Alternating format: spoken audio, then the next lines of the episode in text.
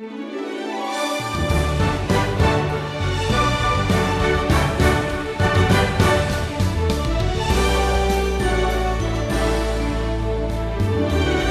not pleasant to think about the wrath of God.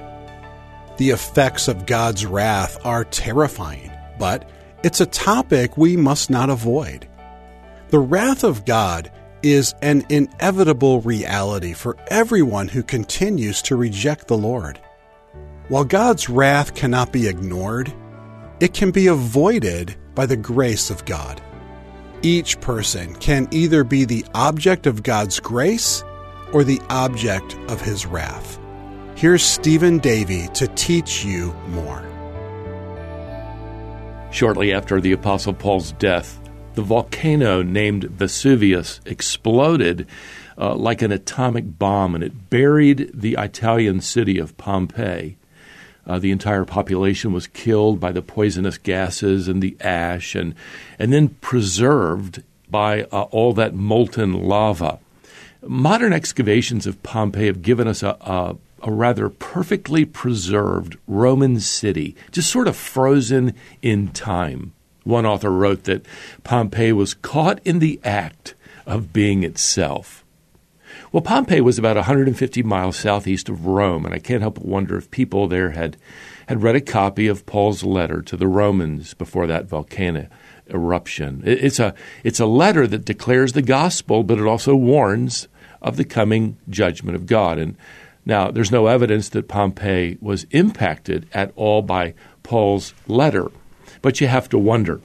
Uh, more than 20,000 people lived in Pompeii, and they worshiped two gods Venus, the goddess of love, and Mercury, the god of commerce. Well, to put it bluntly, they worshiped gods of sexual pleasure and money. In fact, when this city was excavated, advertisements for prostitutes, pornographic drawings littered the city walls. Uh, statues were discovered that were so obscene that museums wouldn't even feature them for centuries. Well, someone had written on one of the walls there in Pompeii three words Sodom and Gomorrah. And just like Sodom and Gomorrah, the city of Pompeii perished, buried under the lava of Mount Vesuvius. Now, we've already learned so far in our study of Romans chapter 2 and verse 4 that, that God is holding back the full eruption of his wrath. And in the meantime, his kindness is drawing people to safety, to repentance. Now, keep in mind that Paul was writing here in chapter 2 to moral, self righteous people well, they don't think they, they need to be saved. They're not that bad. They don't need to fear God's judgment. Paul tells them, however, the truth here in verse 5. Because of your hard and impenitent heart, you are storing up wrath for yourself on the day of wrath when God's righteous judgment will be revealed. Paul is revealing here the true condition of these self righteous people. He describes them here as having a hard heart. The Greek word is sclerotes, that gives us our, our medical term today, sclerosis. You may have heard of arteriosclerosis, which is hardening of the arteries, and it happens to be life threatening. Well, Paul says here that the moral person has a life threatening spiritual condition or a condition of the heart. It's far worse. It's the hardening of the heart. And unless it's cured by the divine physician, it's going to be fatal.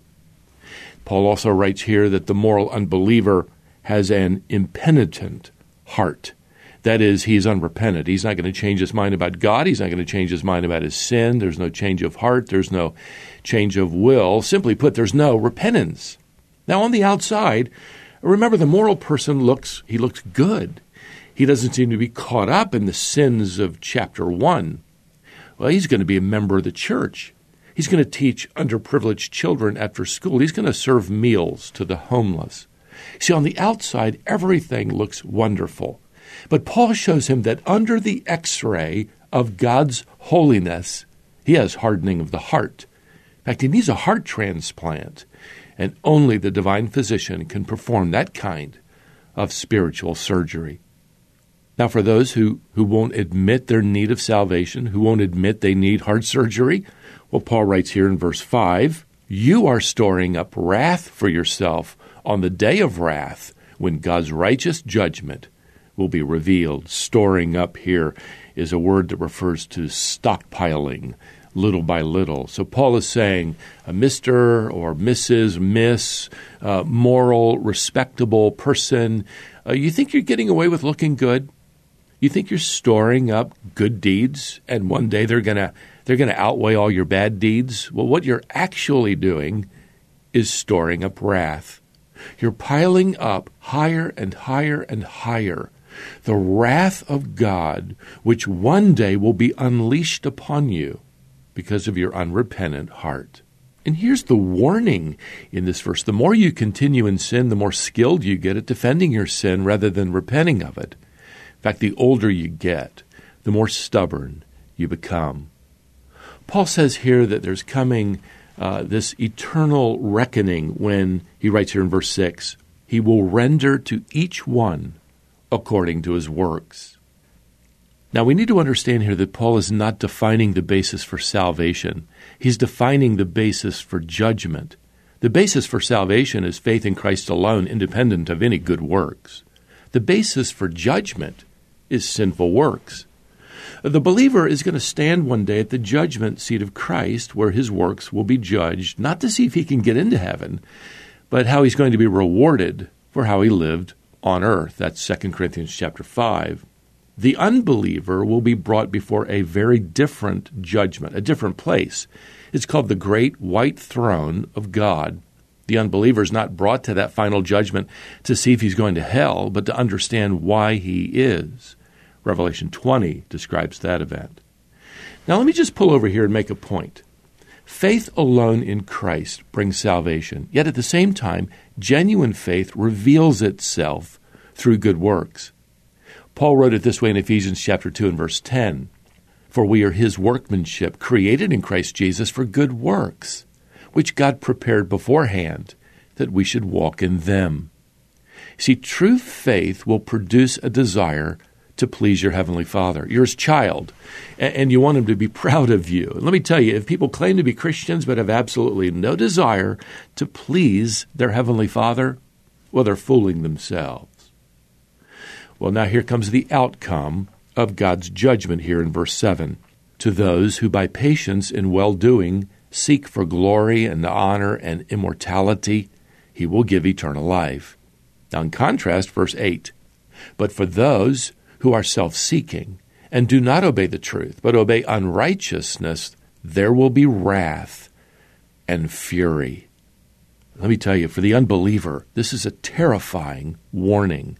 It's as if to say, Vesuvius is rumbling. Every day as an unbeliever you live, every hour you refuse to repent and follow Christ. That only makes the coming explosion of the, of the lava judgment, so to speak, all that more severe. It also makes us all the more grateful who've been rescued from the wrath of God by Jesus Christ. I read recently about an old man who lived in Florida who was known by everybody as Old Ed. Every Friday evening, as the sun began to set, Old Ed would walk out on a pier carrying a bucket of shrimp and soon the, the sky would become crowded with screeching, squawking seagulls. He'd, he'd throw that shrimp up into the air and the birds would dive for it. People nearby would notice that under his breath it seemed that, that he was saying something to the birds. Well, his name was Eddie Rickenbacker, and he flew a B 17 in World War II. On one mission, he and his crew crashed into, into the uh, Pacific Ocean. Miraculously, they, they all made it out of the plane, and into their life uh, raft and aboard that raft for days on end, they they would end up fighting the sun and the and the sharks and their own thirst. Their rations finally ran out and, and things grew desperate. Well, one day, as the crew was nearing death from starvation, Ed was lying semi conscious with his hat pulled down over uh, his eyes when something landed on his head. It was a seagull. that seagull meant food if he could catch it. Well, he slowly reached up, and indeed, he caught it. Well, the men made a quick meal of that bird, but used some leftovers for fish bait, and they were able to catch fish and survive until they were rescued, and Ed never forgot that seagull. So, every Friday evening for years until he died, old Ed would go out to that pier with a bucket full of shrimp and throwing them up into the air for the seagulls, he would actually repeat over and over again Thank you. Thank you. Thank you. Well, let me tell you, if, if you've been rescued by Jesus Christ, saved from that future eruption of holy, eternal, furious wrath, can we do anything less today than use our lives and our voices and our actions to, to honor our Redeemer?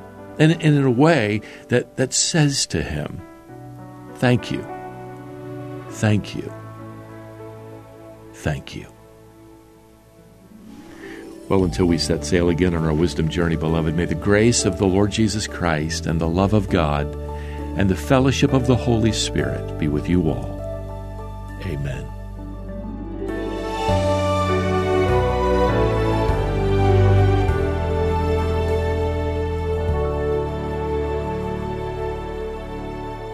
That was Stephen Davey, and he called today's lesson The Volcano of God's Wrath.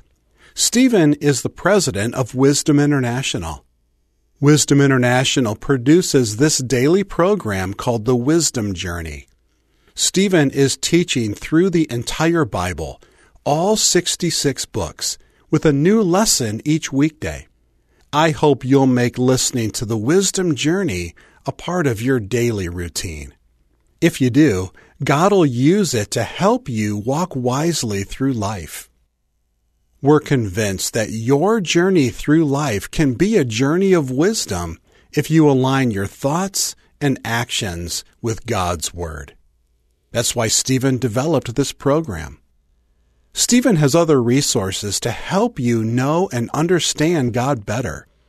You can learn more about those resources at wisdomonline.org. He has a collection of messages, sermons, books, articles, and more. All of it is designed to help you know what the Bible says, understand what it means, and apply it to your life. Stephen's lessons are on that site, and you can access those anytime. They are free and on demand at wisdomonline.org. Please visit there today. Thanks again for joining us. I'm glad you were with us, and I hope you'll make plans to join us next time as we continue the wisdom journey through the Bible.